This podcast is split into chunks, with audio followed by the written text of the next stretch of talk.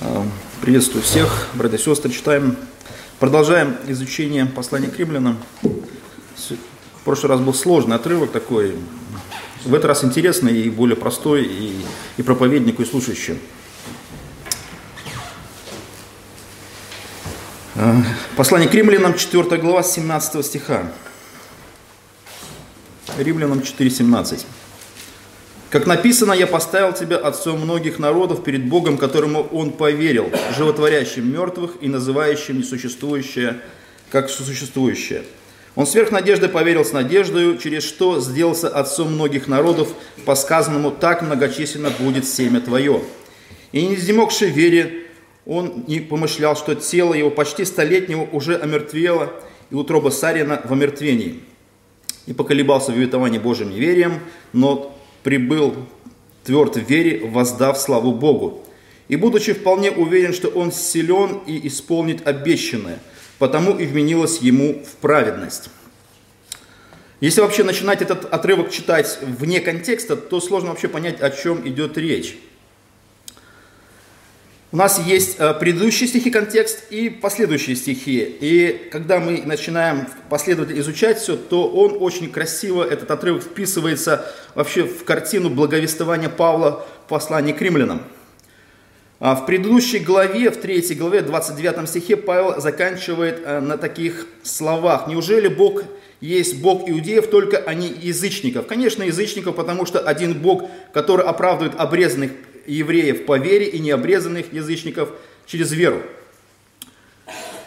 Павел объясняет, что у Бога в истории был всегда единственный способ спасения – это вера. Это единственный инструмент, который Бог всегда, независимо от поколения, от народов, использовал в плане таком, чтобы спасти грешников и безбожников от погибели.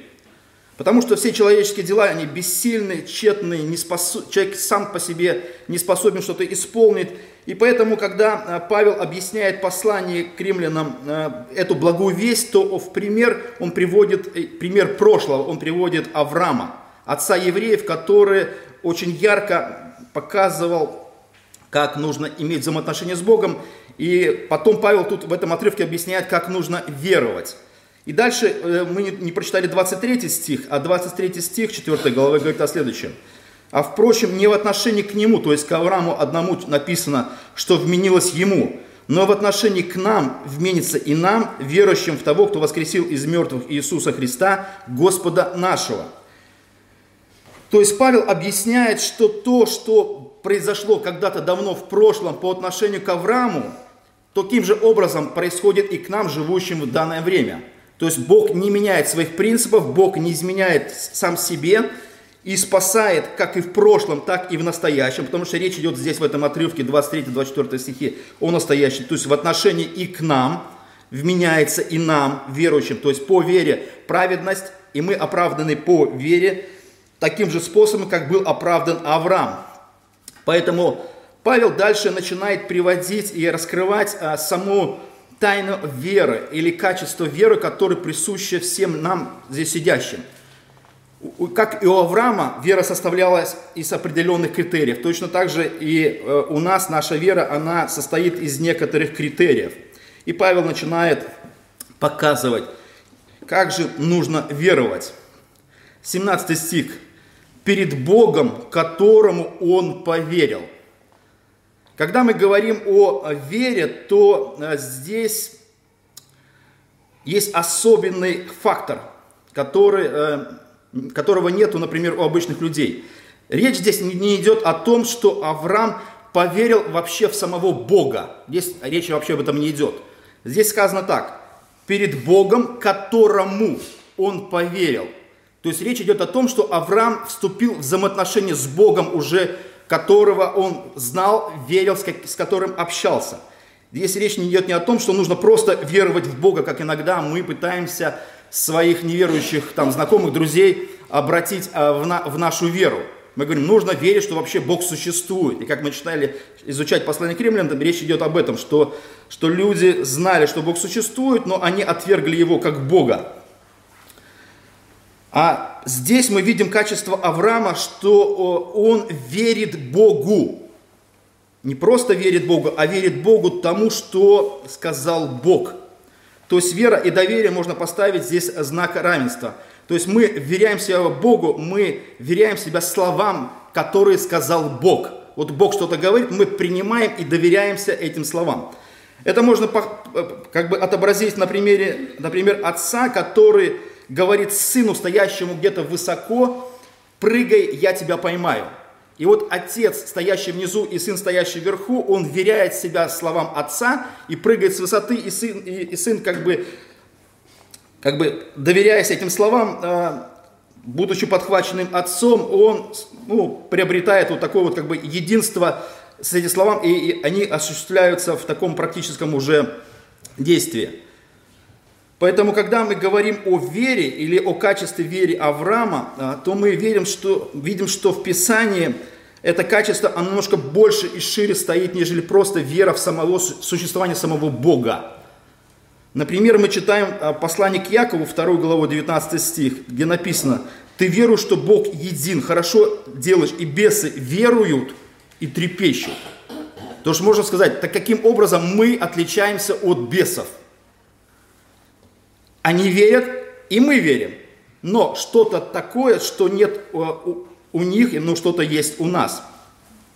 Поэтому, когда верят, например, бесы, Яков объясняет, э, то они при своей вере, у них э, остается трепет, страх, как, как написано, и бесы веруют и трепещут. То есть та вера, которая у, у, находится у бесов, она не дает им мира с Богом они остаются врагами Бога, они остаются осужденными, и их вера просто в существование или факт вообще существования самого Бога не делает их спасенными, не делает мир между ними и Богом, и а, эта вера ничего им не дает. Если, например, мы будем читать дальше, по пятую уже главу, перейдем э, послание к римлянам, то там будет два таких отрывка. Первый отрывок это 5.10. «Если, будучи врагами, мы примирились с Богом смертью Сына Его, и потом э, 5 глава 1 стих. «Итак, оправдавшись веру, мы имеем мир с Богом». То есть производное оправдание или бы веры всегда существует э, в, каком-то определенном воплощении. То есть когда мы верим, правильно верим, то мы приобретаем мир с Богом, мы, мы становимся оправданными, мы становимся праведными перед Богом.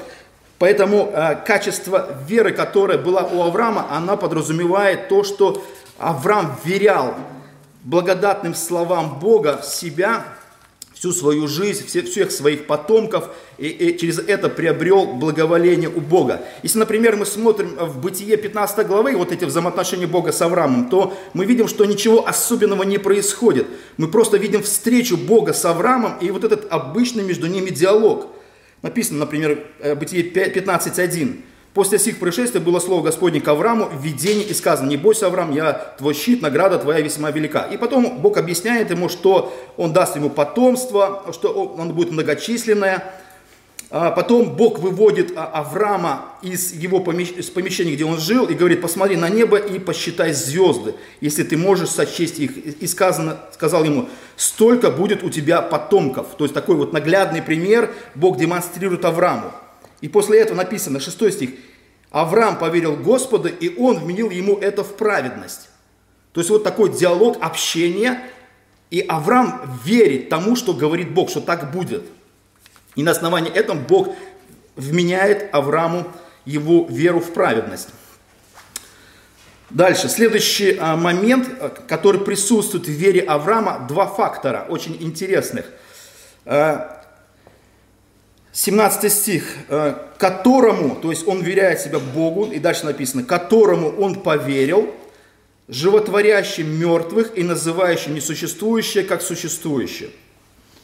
Авраам не просто поверил словам Бога, но он поверил, а, скажем, качеству, качеству Бога. То есть а, собеседник Авраама, то есть Господь Бог, он а, в глазах Авраама имел определенные качества. Если бы, например, у Бога бы не было этих качеств, то вряд ли бы Авраам поверил Богу. Понимаете, да? То есть, когда ты вступаешь в взаимоотношения с каким-то собеседником или человеком, или заключаешь с ним какой-то договор, то ты подразумеваешь, что этот человек будет держать слово, что он как-то более-менее порядочный, что он исполнит свои обязательства, что все-таки воспитание ему не даст поступить плохо. То есть мы как-то надеемся и веряем вот в эти договорные отношения себя э, э, этому человеку.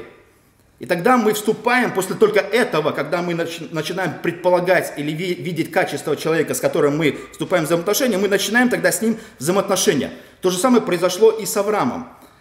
Авраам не просто поверил Богу, он понимал, что у Бога, с кем он вступает в взаимоотношения, есть особенные качества. И что, когда у Бога есть эти качества, Богу можно верить, можно так сказать. Какие качества у Бога? Первое качество.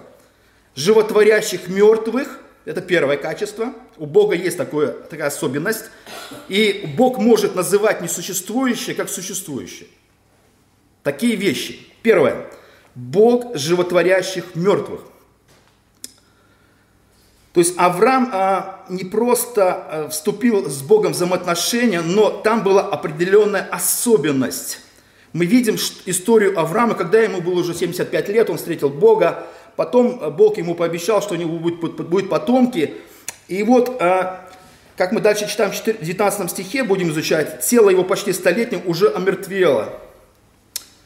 Он полностью э, осознал свое бессилие своего тела и своего физического состояния перед Богом воплощением вещей, которые, в которых он должен быть а как минимум молодой или способный к этому – и дальше, второе, утроба Сарина в омертвении. Вот эти факторы, он уже не молодой, она уже не молодая, и перед ними стоит задача, как для молодых. Поэтому э, Авраам понимал, что не просто э, верил фактам жизни. Факты жизни говорили о том, что он старый, она старая. А он верил э, не просто фактам жизни, в которой он существовал, а он верил самой жизни, то есть Богу, дающему жизнь. То есть Бог животворящих мертвых. То есть фактически они еще физически не умерли, но состояние, по крайней мере, по отношению к рождению детей, это была мертвость. Они уже не способны были произвести детей. Но Бог говорит, я от тебя произведу, у, тебя и у Сары будет там ребенок. Это, то есть, понимаете, да? То есть, если Бог так говорит, значит, у Бога есть возможности, и у Бога есть определенная произвести это в, реальную жизнь. А, например, потом мы еще читаем, когда изучаем вообще жизнь Авраама, интересно, кстати, такие моменты, когда, а, ну я верю, по крайней мере, что послание к евреям писал Павел, некоторые верят, что некий какой-то другой автор, мне так проще. Вот Павел, а, он в послании к евреям, он интересно, что не просто описывает веру Авраама, там 11 глава послания к евреям, там герои веры и их состояние, и что они сделали э, в своей вере. Так вот, Авраам написано, там разные, разные характеристики Авраама в вере, и одна из там характеристик, 17-19 стихи, я так по памяти, что когда Авраам приносил в жертву, будучи, написано, будучи искушаемый, приносил в жертву своего сына Исаака, он верил, что Бог силен воскресить его из мертвых, потому что Бог обещал произвести именно через этого сына многочисленное потомство. То есть, другими словами, можно перевести так, что когда Бог заставлял Авраама принести, своего сына в жертву, то есть убить его, он верил, что Бог именно этого сына убитого воскресит и через него произведет великое потомство. То есть вот именно качество Бога э, называть, там не существует как существующее и животворить мертвых, это то, что присуща именно Богу. Именно Бог только может это делать. Никто больше во Вселенной этим качеством не обладает. И второе качество, которое есть у Бога, это мы читали называющим несуществующее как существующее. Это очень интересный момент. То есть, когда а, Авраам вступил в взаимоотношения с Богом, он понимал, что то, что говорит Бог, для него это реальность.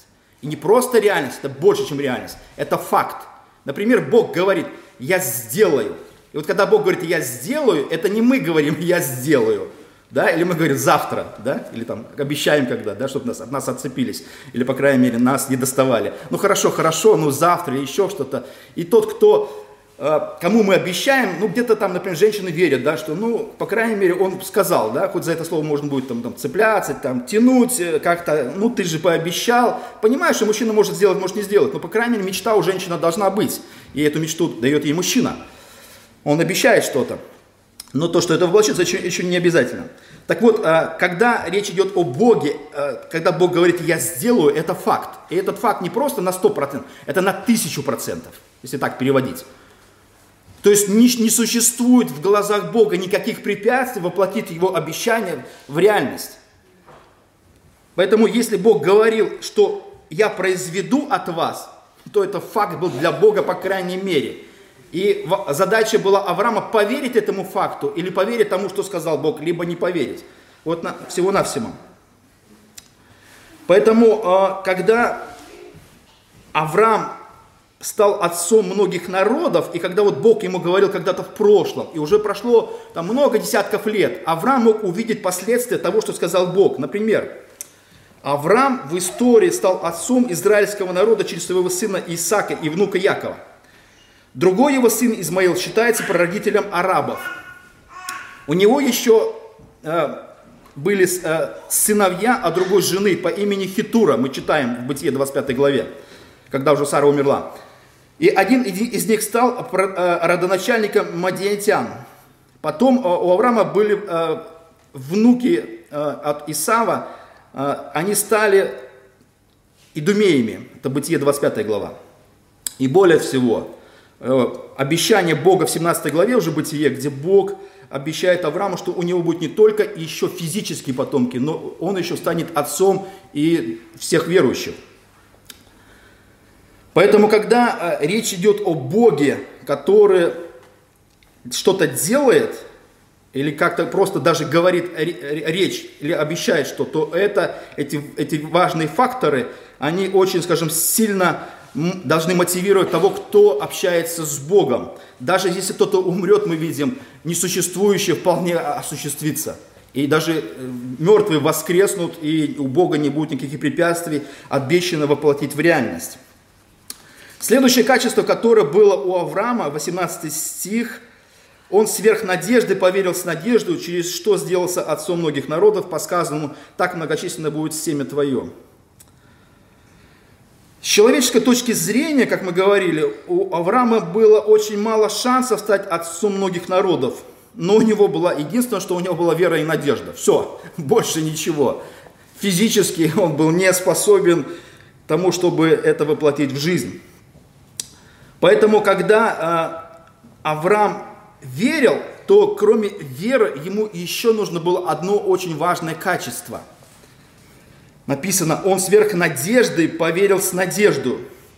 Вот слово надежда. То есть э, в вере должна была присутствовать надежда. А что это такое? Что, что это такая за надежда? Как можно перевести? То есть надежда это, если мы смотрим глазами, например, светской жизни, светской, светских людей, то надежда это некая лотерея. Это когда человек надеется, что, что то, на что он надеется, может быть осуществится. Может быть, он будет счастливый, может быть, будет он богатый, может быть, будет он здоровый, может быть, у него будет там то-то, то-то. И человек, он ну, вот, вот надеется, есть у него надежда, но это не факт, что эти надежды, они могут быть там 50 на 50, может нет. Или как лотерея, да? Человек надеется на удачу, на случай, на счастливое течение обстоятельств. То есть надеется на лучшее – но эта э, надежда, это не надежда э, словами Писания. Когда говорит Писание о надежде, это гораздо что-то более практическое или более прагматическое. Например, мы читаем послание к римлянам тоже, 8 главу с 23 стиха. Смотрите, что написано. «И не только она, но и мы сами, имея начаток духа, и мы в себе стенаем, ожидая усыновления искупления тела нашего, что мы спасены в надежде». Надежды, когда же видит, не есть надежда. Ибо если кто видит то, чему ему надеется. Но когда надеемся того, чего не видим, то ожидаем в терпении. Вот, кстати, в этом, в этом отрывке есть определение надежды и ответ, что такое надежда. Речь, например, в этом отрывке в послании к Римлянам идет о том, что мы, будучи в телах, мы страдаем от многих факторов. Болезни, там, смерть, всякие там вещи, которые нас отягощают, и, естественно, мы желаем, как здесь написано, избавления от этой ситуации. Мы желаем, чтобы быстрее попасть к Богу, получить новое тело прославленное, и уже, чтобы все вот эти проблемы ушли в, в небытие. Но здесь написано, мы не просто спасены в надежде. То есть, дальше написано, надежда, когда же видит, не есть надежда. То, когда она видит, что есть, тогда на что надеяться. И так дальше написано, но когда надеемся на то, чего не видим, тогда ожидаем в терпении. Так вот, надежда – это ожидать в терпении. А что это значит? То есть, это не просто, как мы говорили, случай либо лотерея, нет. Это факт, который имеет стопроцентную гарантию. Например, Бог сказал, что это будет. И мы сто процентов верим и уверены в себе сам, сами, потому что вера – это уверенность, то есть некая составляющая убежденности, я даже так скажу. Вера это, можно сказать, поставить знак равенства убеж... убеждения или убежденность, сто процентов убежденность в то, во что мы верим. И вот когда мы верим в то, что сказал Бог, мы лишь должны ожидать Его осуществления. И это, то, что осуществится, оно сто процентов будет. Не то, что оно, как у неверующих, то будет, то не будет, 50 на 50. Нет, это факт, который нужно просто подождать. Это то же самое, когда, например, отец пообещал э, ребенку купить, например, там шоколадку, и сын верит, что сто процентов этот день осуществится, то, что пообещал ему отец, это день Д.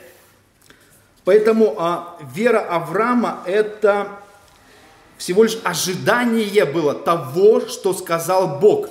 Ты старый, больной, особо ни к чему не годный вместе с Сарой, но то, что я сделаю, это будет вполне реальность, и вам нужно лишь ждать. И мы видим а, в истории Авраама, что Аврааму нужно было ждать и довольно долго ждать. Мы видим, что он а, не просто ожидал, он ждал довольно приличное время. Дальше вот просто а, об этом как бы подтверждение идет 20 а, стих. Не, не поколебался в обетовании Божьем неверием, но прибил тверд вере, воздав славу Богу. То есть, а, оби, то есть в этом факторе, еще в этой надежде а, а, было обещание Божие. То есть он ждал то, чего обещал Бог. А когда Бог ему пообещал, ему было 75 лет. Представьте, вот хронологию событий. Аврааму 75. Сара там чуть-чуть младше, там на 10 лет его была. А когда Авраам, Авраам получил обещанное, ему уже было 100 лет. 100 лет. Ему нужно было ждать 25 лет. И изо дня в день тело Сары и Авраама не улучшалось. Все мы это прекрасно знаем. Оно с каждым днем ухудшалось. Изо дня в день оно все портилось и портилось. Ну, конечно, для нас это может быть не таким составляющий фактор, потому что мы способны маскироваться. Косметика, одежда, многие факторы, подтяжки, э, закачка в лицо, там, в тело разных вещей, люди натягивают, подтягивают, уменьшают, там все делают, чтобы только не показать своего возраста.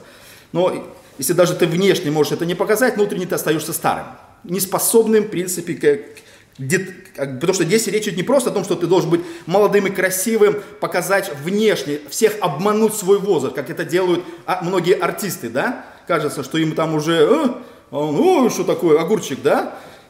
Ну, этот огурчик внутри уже не совсем-то и огурчик. Так вот, а состояние Авраама, оно было далеко от идеала.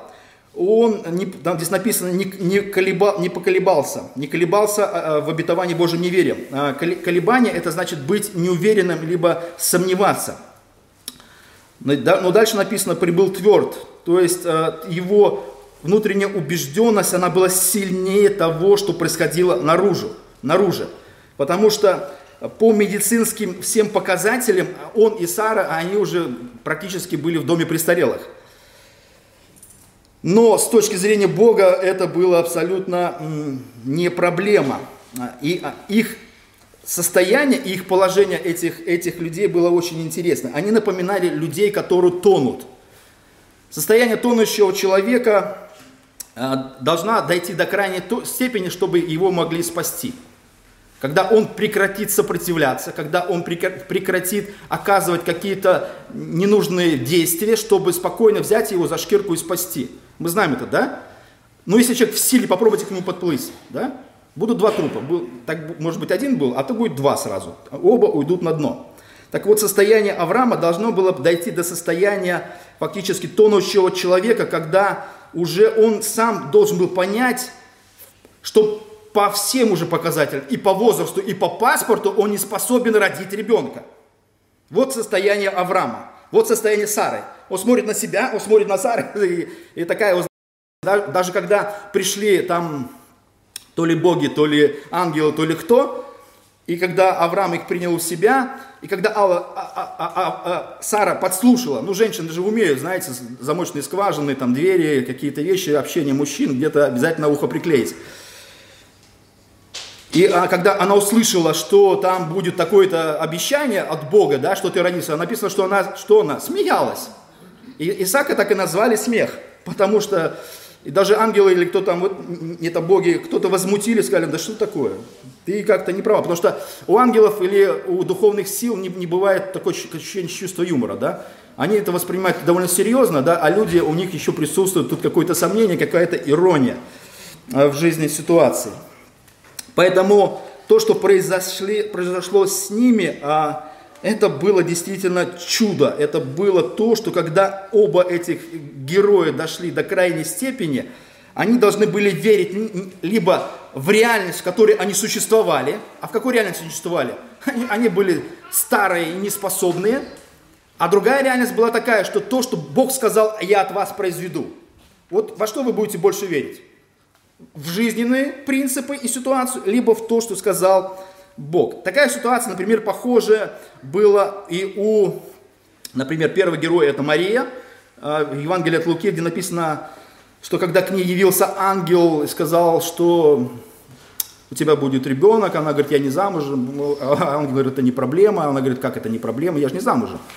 Ты, может, что-то, ангел, не понимаешь в этой жизни? Он говорит, я все понимаю, но Бог способен и то, что ты не понимаешь, сделать.